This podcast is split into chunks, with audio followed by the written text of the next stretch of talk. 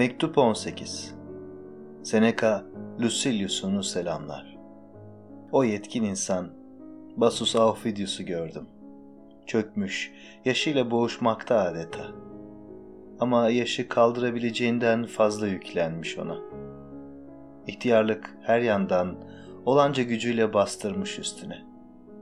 Bilirsin, Basus'un yapısı oldum olası çelimsizdi. Hatta sıskaydı. Ne var ki, bizim Basus yine de neşeli, güler yüzlü halini yitirmemişti. Ölümün karşısında neşeli kalmasını, bedeni ne halde olursa olsun hep yürekli, memnun olmasını, gücünü yitirse de çökmemesini felsefe sağladı ona. Usta bir gemi süvarisi, yelkeni parçalansa da yine açılır denize. Donatımı yok olsa da yolunu sürdürmek için gemideki gereçleri seyre uydurur. Bizim Basus da böyle yapıyor. Kendi sonuna öylesine bir cesaretle, yüzünde öylesine bir ifadeyle bakıyor ki, sanki bir başkasının sonunu aşırı bir rahatlık içinde seyrediyor sanır insan.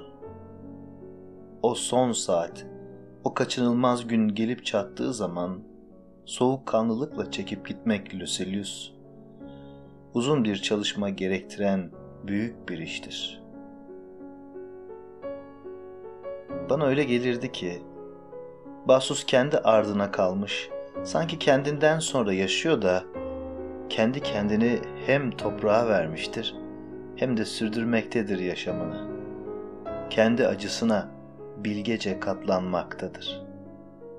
Çünkü ölüm üstüne çok konuşuyor, canla, başla bizi inandırmaya çalışıyordu ki bu işte hoş olmayan bir yan ya da korku varsa ölümün değil, ölenin hatası yüzündendir bu.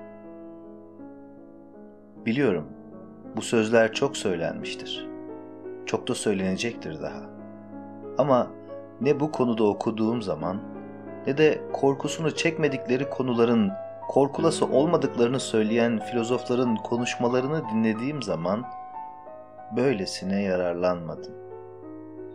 Kapısının eşiğine gelmiş ölümden söz ettiği zaman onun konuşmaları büyük bir etki yaptı üstümde.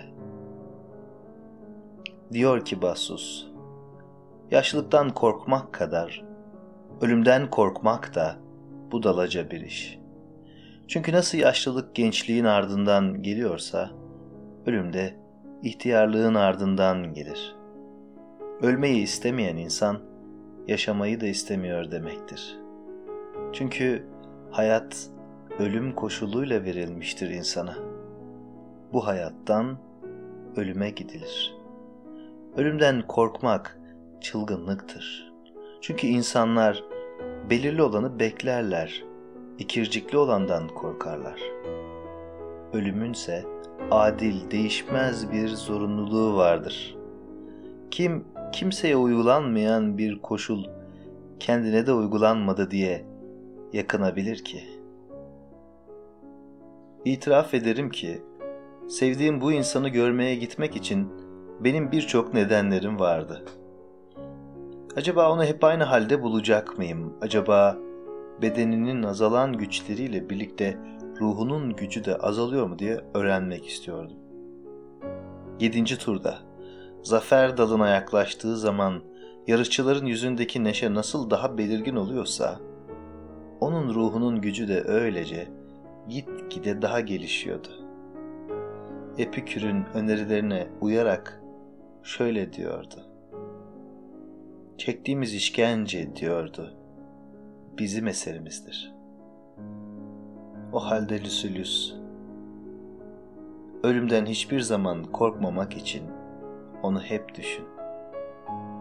Sağlıkla kal.